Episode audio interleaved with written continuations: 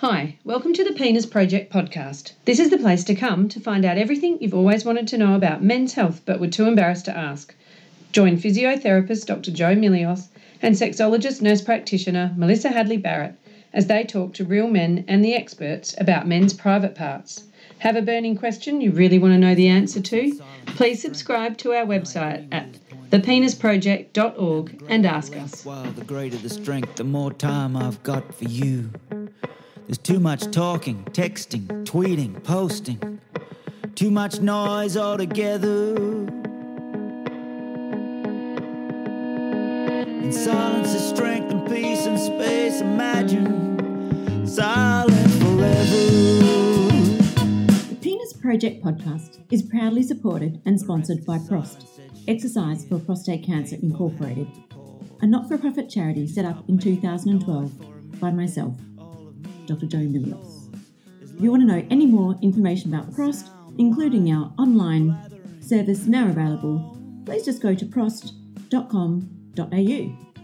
Prost means cheers to your health, so prost to you.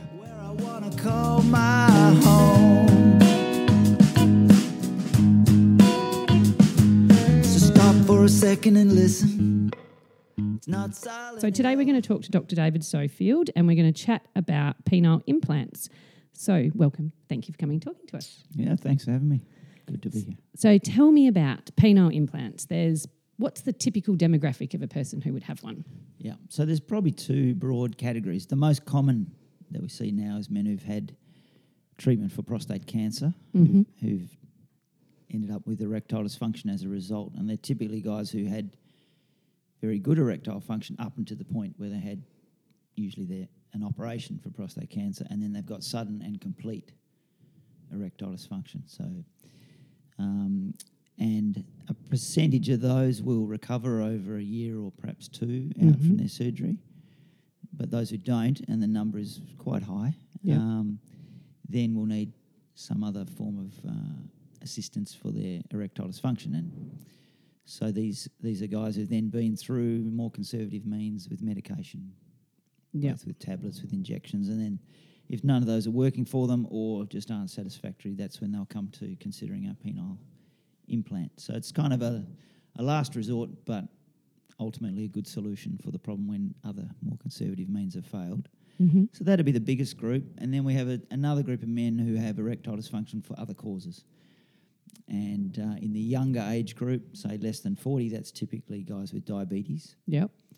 who get vascular and, and nerve problems due to the diabetic process. And then in between is the group of men who just get the standard de novo uh, erectile dysfunction, again, usually due to vascular Yeah. or arterial disease. And um, they have a more gradual onset, and they're, they're probably the group who are least likely actually to come to an implant, I think, because Oh, really? it's not such a. They tend, I think, to respond better to medication and so on Okay. and and it's probably a more gradual process. And I, I suspect a lot of those guys kind of just get used to it, and it gradually tapers off, and they don't Miss it as much. they don't miss it as much. Yeah. Whereas the young diabetic thirty year old, you know, obviously a lot of them are trying to have families and so on, so it's a Mm. big deal. And then the prostatectomy guys go from fine to nothing, Yep. you know, overnight, literally. Mm. And uh, so for them, it's a big, a big sudden impact, and I think they're more motivated. Those two groups. Yeah, definitely. And so, what about guys with spinal injuries? Do you see many of them? So spinal cord injuries, I don't see many men with that, um, but certainly it is a problem for, for Mm. guys with spinal cord injury, and um, uh, they'll have penile implants put in, not uncommonly, both for erectile function, but also for Saved by the bell. um, difficulties with urinary function and retraction of the penis, or with their reduced dexterity, of their hands sometimes getting hold of their penis, if it's not that large, can be difficult. Yeah. So sometimes an implant to assist with urinary function for those guys is actually Helpful. helpful. Yeah. And so, it's something you just mentioned before, which I hadn't thought of before. So, you can have a penile implant and still be fertile? Sure. Yeah. Great, yeah. If Mhm. you've still got a prostate. Yeah, of course. Yeah. Yeah. Yeah. But if Uh, you're a young guy, you've yeah. had type 1 diabetes and your penis is failing, you could still be Prostate's fertile. still working, testes are still working, assuming those two are, and they usually are in those guys, Yeah. then sure, they can still have uh, good fertility. hmm And now, the big question I have if a guy so if you have prostate cancer, because obviously lots of our listeners have had prostate cancer, and they're Mm. going along, they've tried pills, they've waited their two years, they've done the rehab, and they're not getting their erections back, or they're using injections and they're working Yeah. Mm-hmm. well, but they want the spontaneity. That's when I often Yeah. think, guys, it's a really great thing for them. But what about the guys that come out of surgery? Their cancer has gone into where their nerves are. Their nerves have been removed, and they know they're not going to get Yeah. their erections back. So those guys, um, I think it's really important to be clear about that, even from the pre-operative Mm-hmm. uh, stage of things. And I'll, I'll have a lot of detailed discussions with them and say, look, you know, you know, our priorities are get rid of your cancer. Number one. Number two, restore your bladder control, and thirdly, save your erections. And the degree to which we can do that varies depending on the nature of the cancer. So, as you're alluding to, men who've got a locally advanced cancer, then saving nerves is just not possible if you're going to clear the cancer. Yeah. And once those nerves are removed, they don't grow back. Mm. Um, you know, if a segment of them's gone, they're not going to reconnect. So those guys are not going to recover any meaningful erectile function. Tablets aren't going to work because they require functioning nerves to, Yep. to produce a result. Injections can work. Mm-hmm. You don't need the nerves for erections to work. Oh, I'm sorry, for injections to work, for the erections to work. Uh, but uh, yeah, in that group, certainly we can move that time frame forward. Yeah. And say to them, you know, six months out, once you've recovered your bladder control and you, you know, you know where you're at and you've you've recovered maybe psychologically and emotionally from your surgery and you're ready to then Move consider on. your sexual function. I'm quite happy to be talking about doing a penile implant for those guys six months out from surgery. And is that actually preferable to leaving it longer because there's less so. fibrosis Yeah, in the penis? Definitely. Yeah. And and similarly, you know, with the with the injections, if it's going to be a long term thing, then injections potentially can make the results of a penile prosthesis uh, uh, worse. Yeah, because it's So it more a lot difficult. difficult to place. You may not even be able to get it in, or if you do, you may end up with a smaller prosthesis or one that doesn't expand the penis as much as it would have okay, because of the scar scarring tissue. from the injections. So, Yeah. and you can also start to introduce penile curvature from prolonged injection Yeah. therapy. So, for all those reasons, if it's clear that someone's motivated for good long-term erectile function, uh, then we should be discussing it early on. There's no problem in that first six months if they're using injections for a while. I don't think that's a big issue. But Yeah, not going on for two, three more years uh, or more years, I think that's going to make a difference. a difference to your reconstructive options. Yeah. And so then what about so they they can come in as soon as like six months post op to have one if they want to. And if they're still incontinent, can they have like a sling or an artificial sphincter or something inserted at the same time as having an implant? Certainly they can, uh, and it used to be done quite commonly to do both together. Yeah. My strong preference is to do them separately, Mm-hmm. and for most guys with incontinence, sexual function is really of secondary importance way down the list. Well, in fact, they'll avoid sexual contact because they'll leak. Yeah. So I really prefer to fix the incontinence first. Mm-hmm. Uh, and again, if someone's got, you know, really bad incontinence, they don't have to wait a year to have that fixed. If Yep. it's if it's and and the other thing to say is the two often go together. So it's becoming pretty clear to me through my experience that nerve the the preservation of erectile nerves and vessels correlates with recovery of incontinence. Yeah. Okay. There's no large scientific data to prove that, but it's very clear. Mm-hmm. If I do a really wide clearance of the nerves, those guys are significantly more likely to be incontinent for longer Right. Okay. and to need a procedure to correct their incontinence. Mm. So it's quite a common combination that we see Yeah. having Okay. the two problems, as you know. So I really think wherever possible, correct the incontinence first, which usually involve a sling or an artificial sphincter, depending on the nature of the situation, and then put in an implant later, you know, and it can be three or four months later, it doesn't have to be a long time, but there's just a risk of cross infection of the two devices Yeah. or complications of one affecting the other, Mm-hmm. and then you lose both. Yeah. So if you put an artificial sphincter in and it gets infected, you haven't put a prosthesis in yet, you can take that sphincter out, settle it down, replace that, and then do the penile prosthesis. But if, particularly the penile prosthesis, if that gets infected and has to come out, the results of putting another one down the track are, are Difficult. nowhere near as good. So that's always my advice to do them separately. There are occasions where I'll do them together. Yeah. Okay. Um, But as a rule, that's a, as a rule, good that's way to go. Yeah. And what about like how long does a penile prosthesis last? Like how long, you know, so if I'm 55 years of age and I'm in, am I likely to need a new one uh, in my lifetime? The, the figures are at 10 years, about somewhere between 20 and 30% will have had some kind of revision, Right. Okay. either for failure of the parts, that was being the most common thing, or some other complication.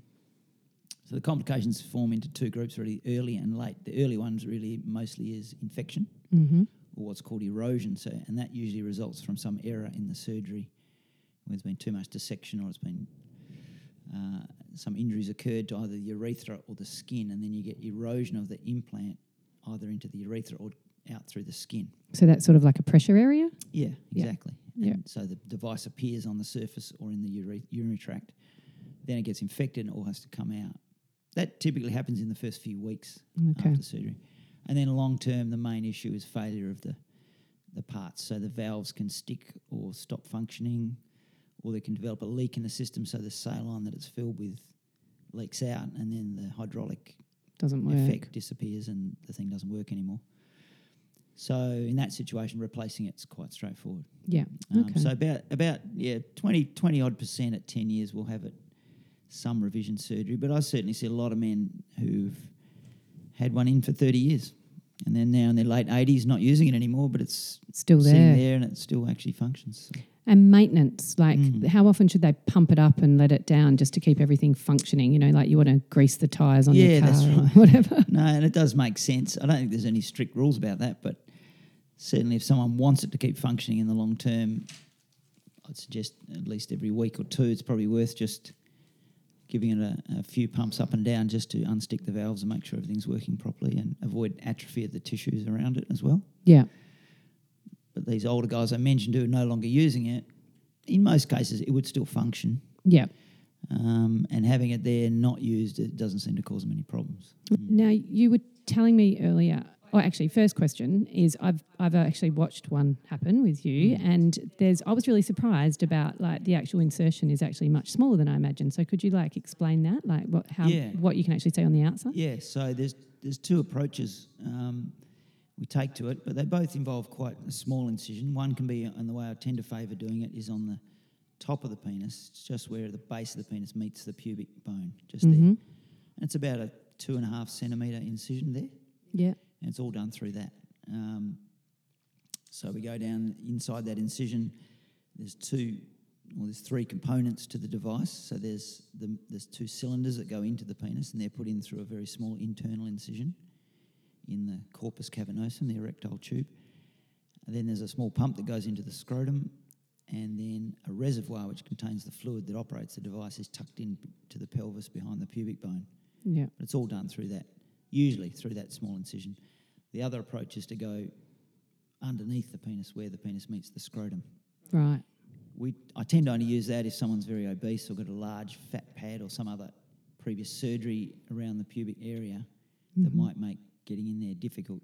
Okay, because that bit would be more prone to infection, would yeah, it? it's more because prone to infection sweaty and more prone to wound breakdown. You end Yeah. up with a bigger incision yeah, um, and probably more bruising and so on. So yeah, the other approach, called the infrapubic approach, is the one I favour. sure. Mm. And there's two different types. So there's it's not all about erectile function, is it? Mm. We were just talking earlier Yeah. before on, we were on air about the buried penis and how you mm. can deal with that. So Yeah, so there's what we've been talking about so far is the inflatable penile prosthesis, which is the best option for sexual function.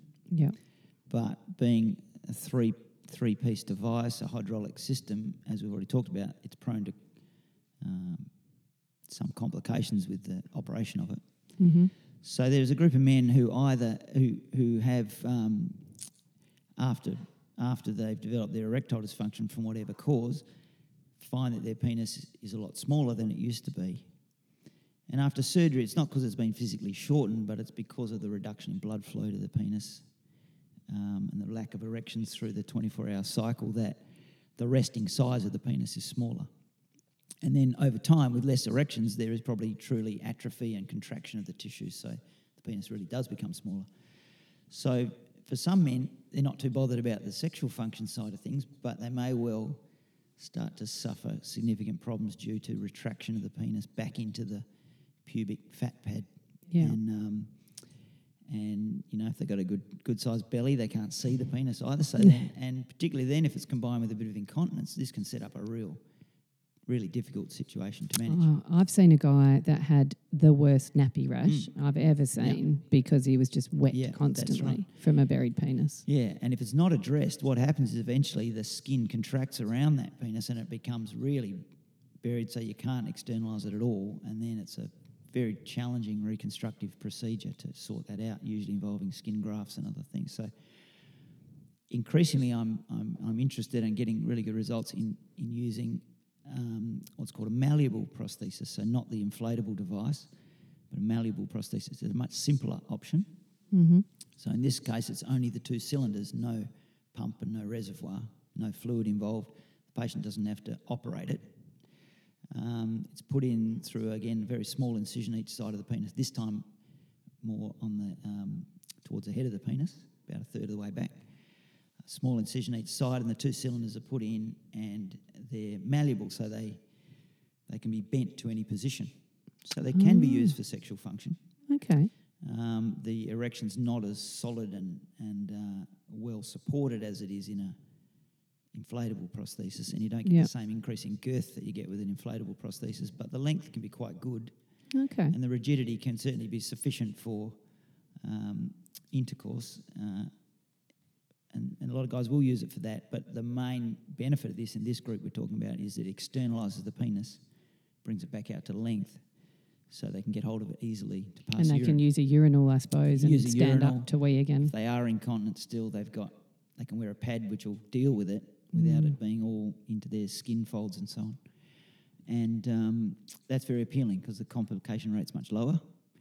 Nothing for the patient to operate, and they can simply bend it up to whatever angle they require to pass urine or, or have intercourse, and then uh, you can bend it down to follow the contour of the scrotum, and it's very discreet. You could still Yeah. go So to they the don't. beach in a pair of speedos, no one would know it's there. you know, Really? it's- okay. And what about if your quite discreet. grandkid sits on your lap? It doesn't feel like you've got a. Not really. No, you'd have to be really yeah, noticing. Yeah, yeah. If it's bent down, I don't think they'd notice anything. So, yeah. yeah, that's a really good option, which I'm, I'm using increasingly actually. And often, actually, that one we're, we're quite happy to combine with a anti-incontinence procedure. Uh, So because it's not exactly that going in the pelvis. And there's less. Yeah, it's a, it's a, it's not going in the pelvis. There's not um, nothing going into the scrotum, and the scrotum is actually the most common site of infection with any of these Okay. implants. So, 'cause we're staying out of that area, and uh, where we're inserting the um, the anti-incontinence device is often quite separate, or it is quite separate from where the penile prosthesis is going in. So, Okay. So if you're going to have a malleable one, it, it is possible to have your continence, Mm. incontinence fixed at the same yeah, time. yeah, it, it Yeah. is, yeah. So, common question I get asked whenever I talk to guys about this is can I get a bigger penis? And I know the answer to that, but I think it would be great for you to explain Mm. about the size. Yeah, it's a common question. So if you came along with normal, a normal penis and normal erectile function, putting a prosthesis in is not going to make it bigger. No. So the biggest it's ever going to be is what it was when you had a natural erection. Mm-hmm. And there's a lot of people selling expensive and quite futile procedures for increasing the size of the penis. But for the guy who's got a, a, a let's say, post radical prostatectomy, you know, penis that's a bit shriveled up because there's no blood flow, Yeah, certainly that penis is going to be bigger at rest with an implant in. sure. And when that implant is, that's when it's flaccid, and when that infla- implant is pumped up, he'll get back to very close to what he had before, Okay. but not bigger than what he had before. Yeah. And so, a simple test we do in the office is grab the head of the penis and stretch it, you know, firmly, and that's the, and you can measure that length. That's the length you're going to get Right. with an implant. Okay. And an imp- really important concept that, to talk to people about is that the implant, or, or in a natural erection, there's two separate erectile systems going on, if you like. There's the shaft of the penis, which is the corpus cavernosum, or cavernosi, two of them. And then you've got the glans or the head of the penis, which has got its own erectile tissue. Yes. With an implant, that glans does not enlarge. It stays quite soft generally. Um, so, to the extent that that doesn't enlarge, you don't get that bit of one centimetre maybe of extra length that you would have got Yeah. naturally.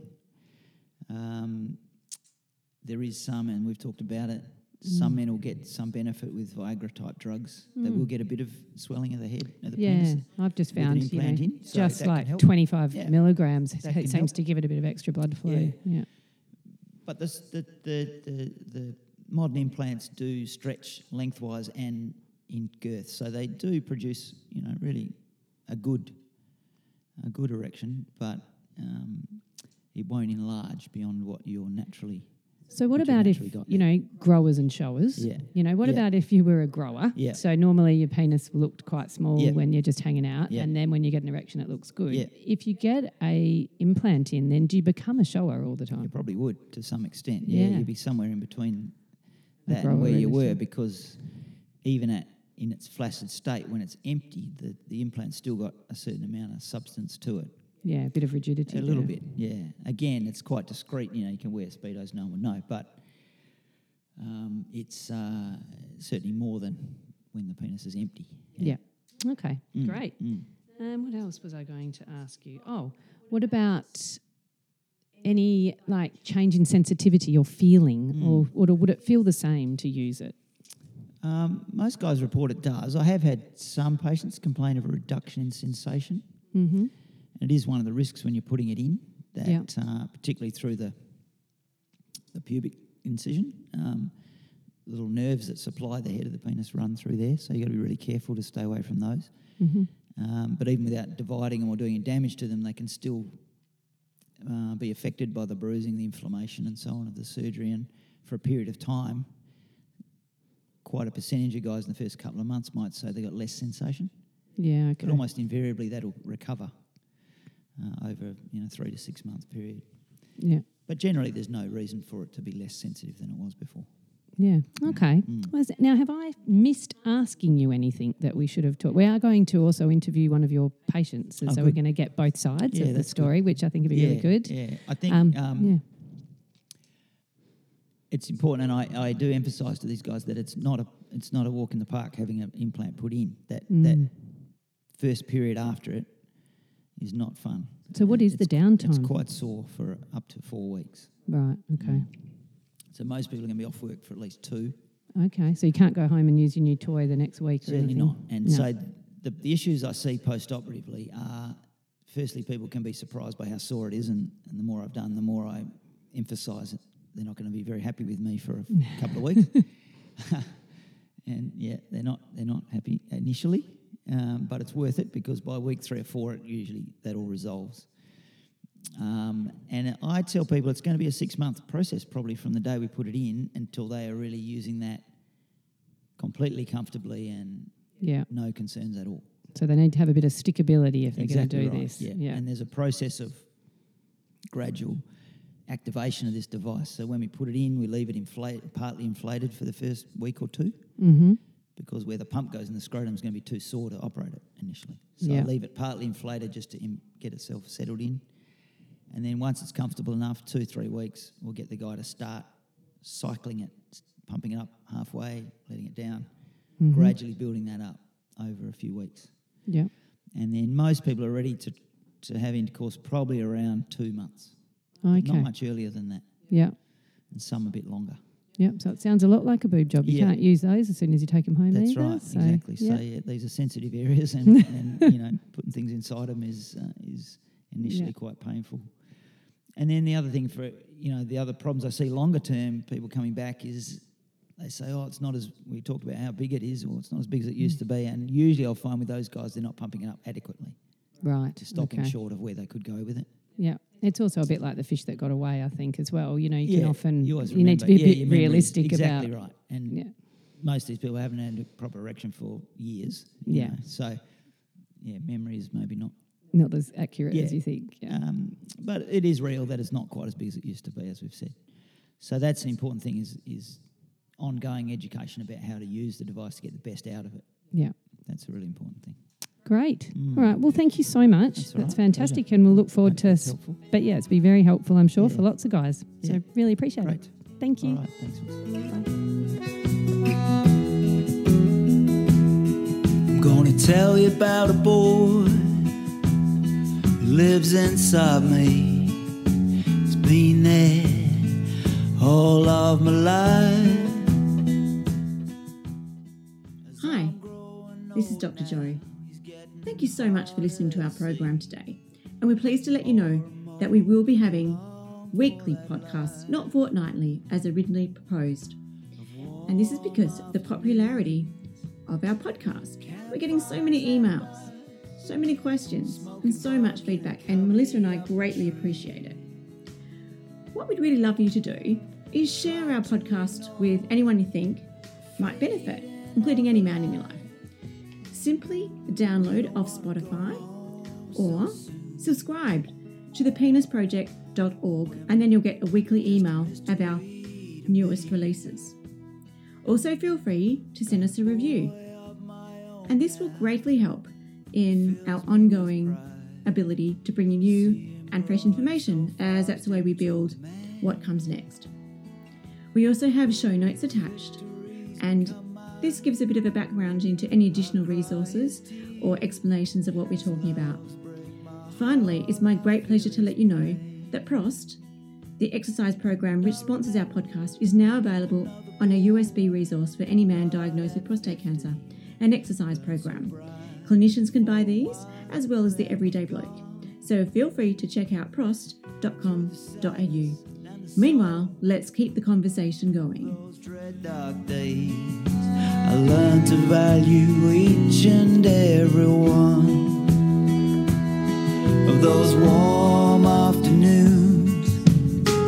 Boys on their bikes, shooting stones at each other through the trees.